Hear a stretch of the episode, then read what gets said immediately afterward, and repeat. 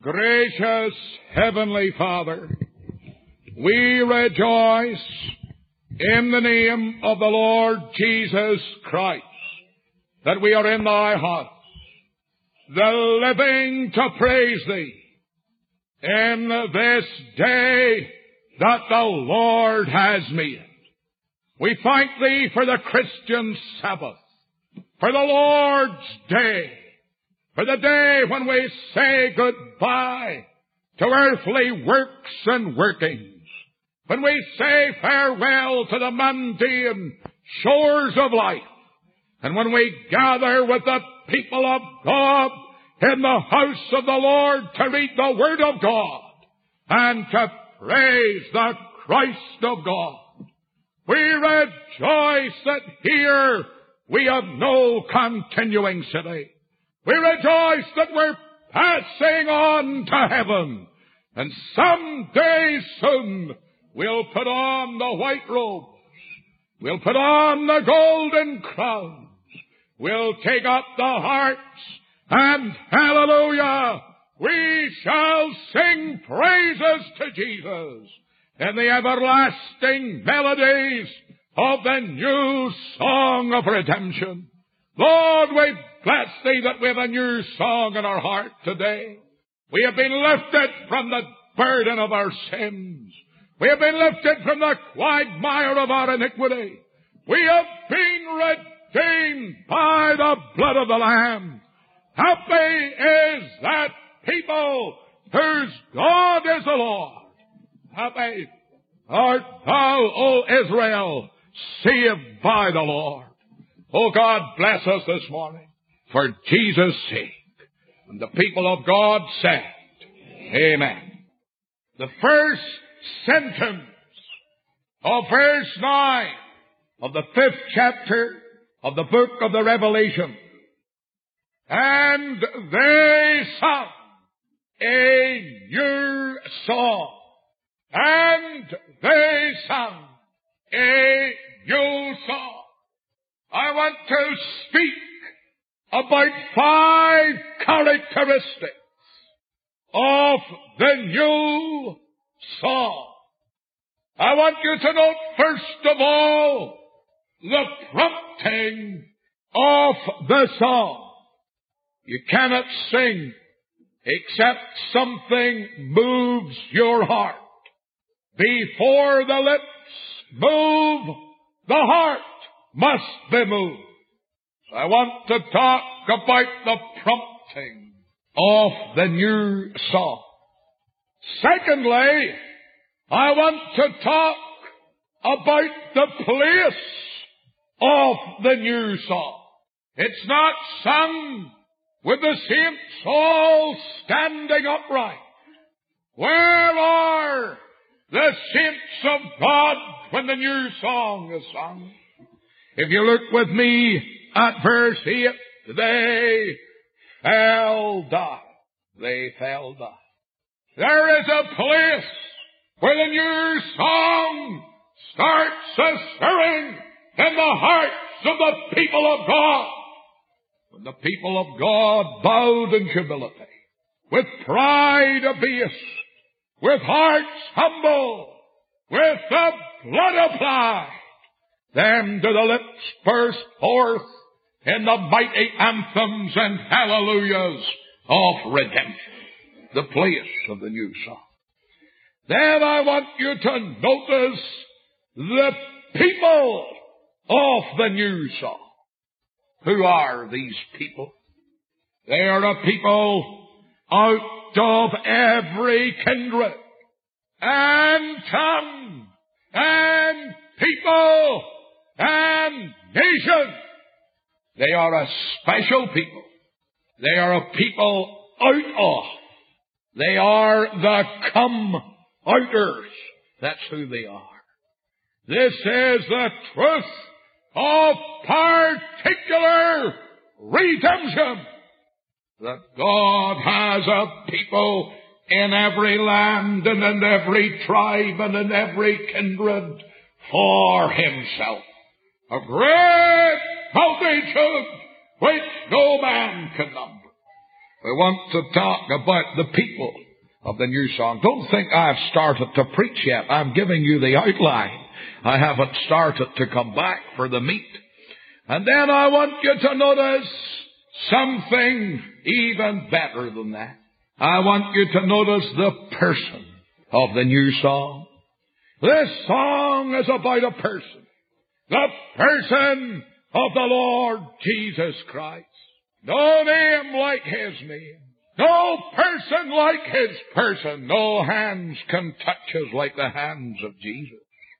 No heart can reach us like the heart of the incarnate Son of God. No words can stir our souls like the words that fall from the lips of Jesus, the person of the new song. And then I want you to notice the purpose of the new song. What is the great objective?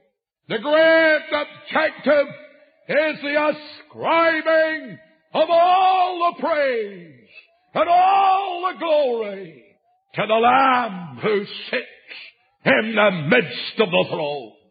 There's nothing about man in the song. There's not one tenth of Arminianism in this song. This is the song of people redeemed by Jesus Christ and Jesus Christ alone. So let us come back on it. First of all, we have the promptings of the new song. Do you know, friend, that this song came after tears? Have a look at it. Verse 4, and I wept much. Thank God, God spreads a beautiful rainbow over the valley of tears. I don't think our hearts are ever stirred until we have wept. I don't think our souls have ever stirred until we have been penitent. I don't think that we have ever sung the way we ought to sing until our eyes have been cleansed by our tears. Why did John weep? He wept because there was an unopened book and man had failed and the great ones of the earth had failed and all was failure. But praise God, when Jesus comes, impossibilities become possibilities. And not only possibilities, but thank God, certainties and realities. Maybe there's someone here today and you've shed your tears this week. You've been down in the valley and the dark clouds have swept across life's sky. The rays of the warming sun have not penetrated life's existence for you and you've been walking in the darkness and you've shed your tears. Those tears, my friend, can be wiped away today. Thank God this song was prompted because the elder said in verse 5, Weep not, behold the lion of the tribe of Judah hath prevailed and the lion of Judah shall break every chain and give us a victory again and again. The lion of truth of the tribe of Judah. Judah's lion. And you know, John lifted up his eyes to look at the lion. But there was no lion there. What did he see? Have a look at it. He saw a standing lamb the Lamb stands while the saints fall prostrate at his feet. The only thing in this great passage that is standing is Christ in solitary isolation. Let all men fall and put their faces in the dust. For there is only one who can prevail over life's sins and life's sorrows, life's temptations, life's hardships and heartaches. And that one is Jesus, the Lamb upon the throne. He's the enthroned Lamb. He's standing in the midst of the throne. This is what prompted this song. All right. Let's look at, secondly, the people of this song. I like this. Have a look at verse 9. They are the people that are redeemed. They're the redeemed ones. But you know, their redemption is a peculiar redemption. For it is a redemption by the blood of the Lamb. We live in a day when there's a preaching of a redemption apart from the blood shedding of Christ. We live in a day when the modernists occupy the pulpits and preach a gospel without a drop of blood or without the substitutionary death of Jesus Christ. But this, my friend, this message of another gospel has no part in this new song. There's not a Unitarian among this multitude. Not one. There's not an old modernist or ecumenical or Bible denying apostate here. This is a limited multitude. Every person here redeemed by the blood of the Lamb. Did you ever think of that great multitude? What a place heaven's going to be when the saints go marching in, redeemed by the blood of the Lamb. A multitude which no man can number. They can bring in their decimal system of the like, but they'll not number this multitude. They can bring in their best computers, but here is a crowd that only God knows the number of. And they're all in, every child, into the Father's heart. They have come from the east and the west and the north and the south. They've crossed the rivers. They've crossed the oceans. They have passed the hard tracks and up the rugged mountain steeps and down the sides of life's testing valleys and through the storms and the havocs the tornadoes and the catastrophes that dodge our footsteps while we traverse life's pathway, but they've all come safely home. What a people. Every one of them redeemed. Every one of them saved by grace. Every one of them born again of the Holy Ghost. They're a redeemed people. I want to tell you something else. Have another look at it. They are a people out of. Mark those words. This is particular redemption that God has picked them out of.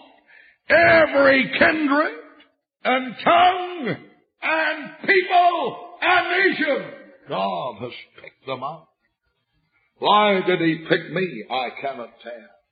Why did He pick you? I cannot tell. Why that God should pass by one and take up another, no man can know. The Spirit blows where it listeth, and thou hearest the sound thereof. But bless God, as Spurgeon said, we can bow our heads and thank God He blew in our direction. And we came out of every kindred and tongue and people and nation. What a multitude. This is a real ecumenical gathering of the right sort. Yes, they're all there. And they're all redeemed. They're all redeemed. They've got their theologies all straightened out. Every one. Think of them. Those straight-laced brethren. Those well-washed Baptists. Those blue-blooded Presbyterians those Methodists and Episcopalians with all their starch, they have all been redeemed and saved and they're all there. And they're not arguing over doctrine now. And they're not arguing over trivialities now. They are one in their worship of the Lamb. The Lamb. I want you to notice something, friend. I want you to notice the place, the place where they sing the song. They sing it having fallen down. I would be diffident to try to interpret some of this symbolism of the book of the Revelation, but there is here, I think, a picture of the church. The four living creatures, I think, picture the church in its Godward aspect. And the four and twenty elders picture the church in its united aspect, both from the Old and from the New Testament. But I want you to notice that they fell down before the Lamb. Where are they? They're before the Lamb, but they're on their faces. You know where you get real unity, you get it where God's people are on their faces. Yeah. That's where you get real unity. You get people at an open Bible class with their Bibles in their hand and they'll all argue.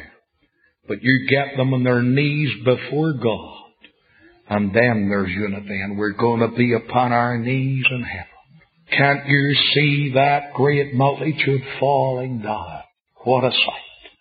When every knee shall bow and every tongue shall confess.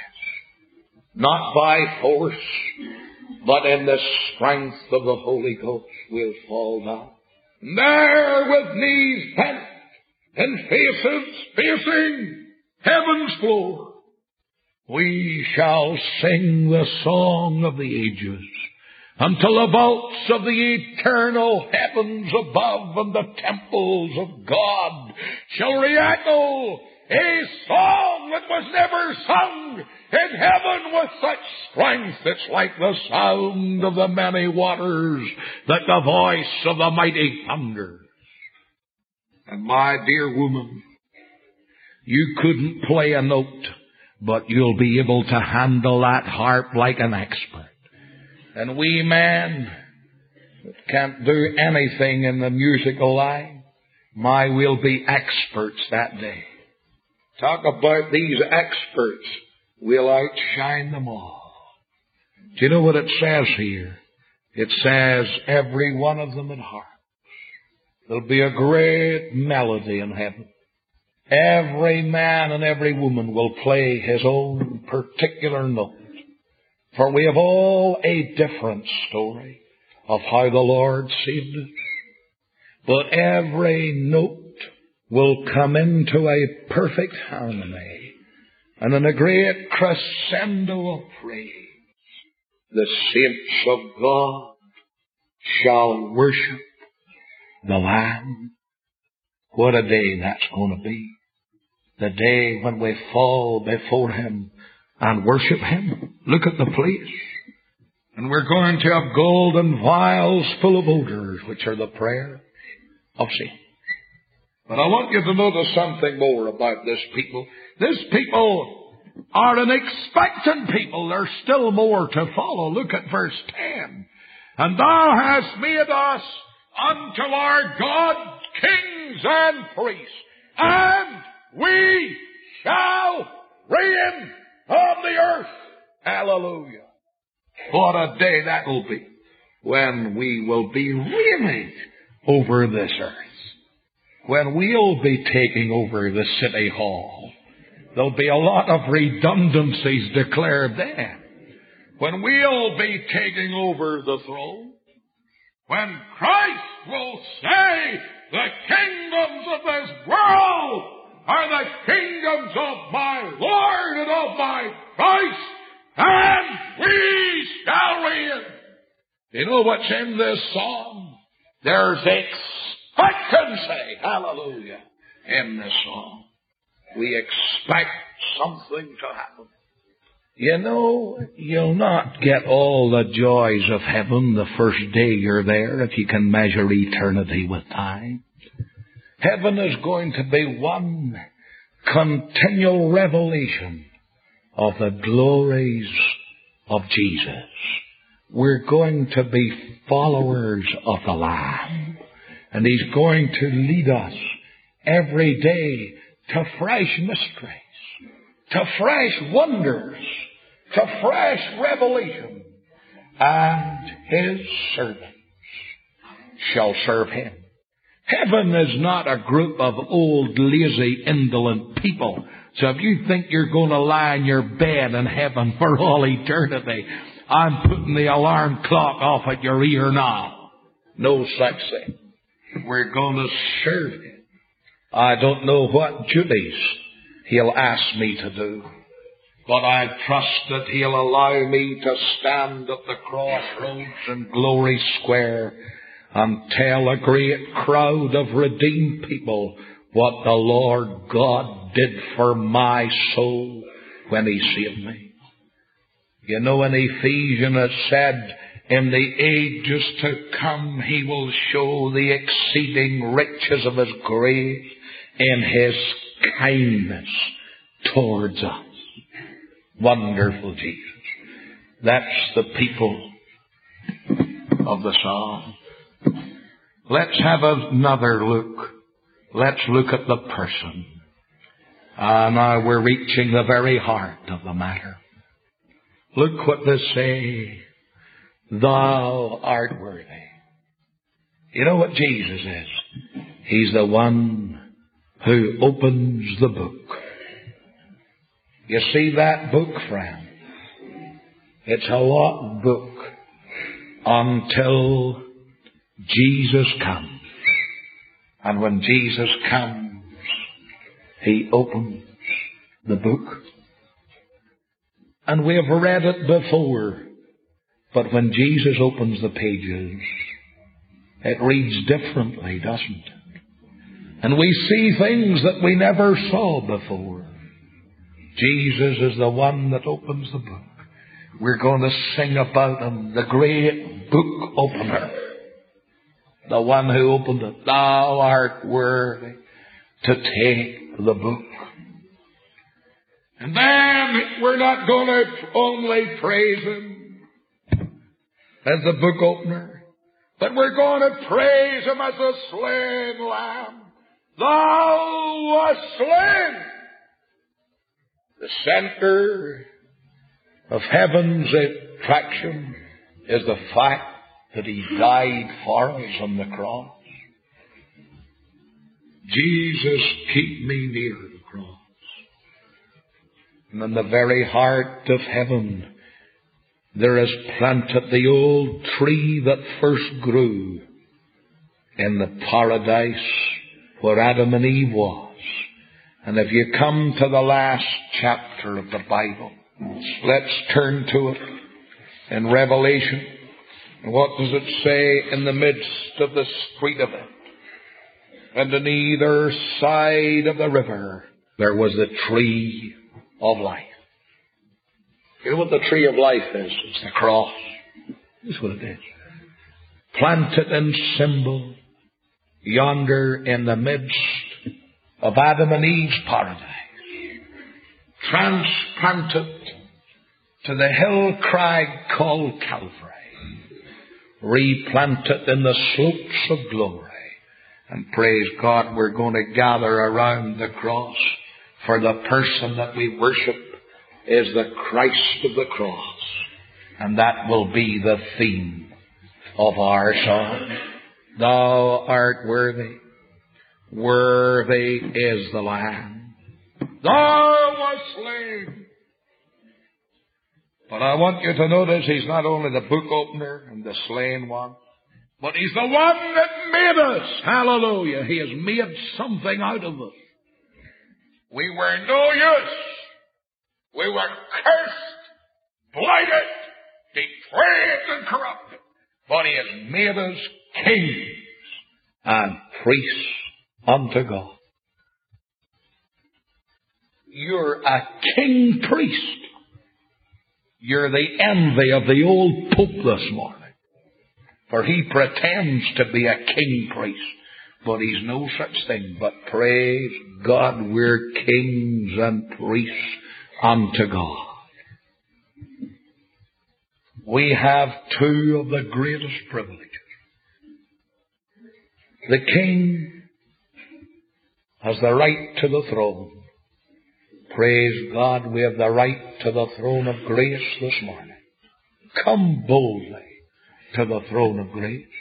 where we can obtain mercy and find grace to help in every time of need.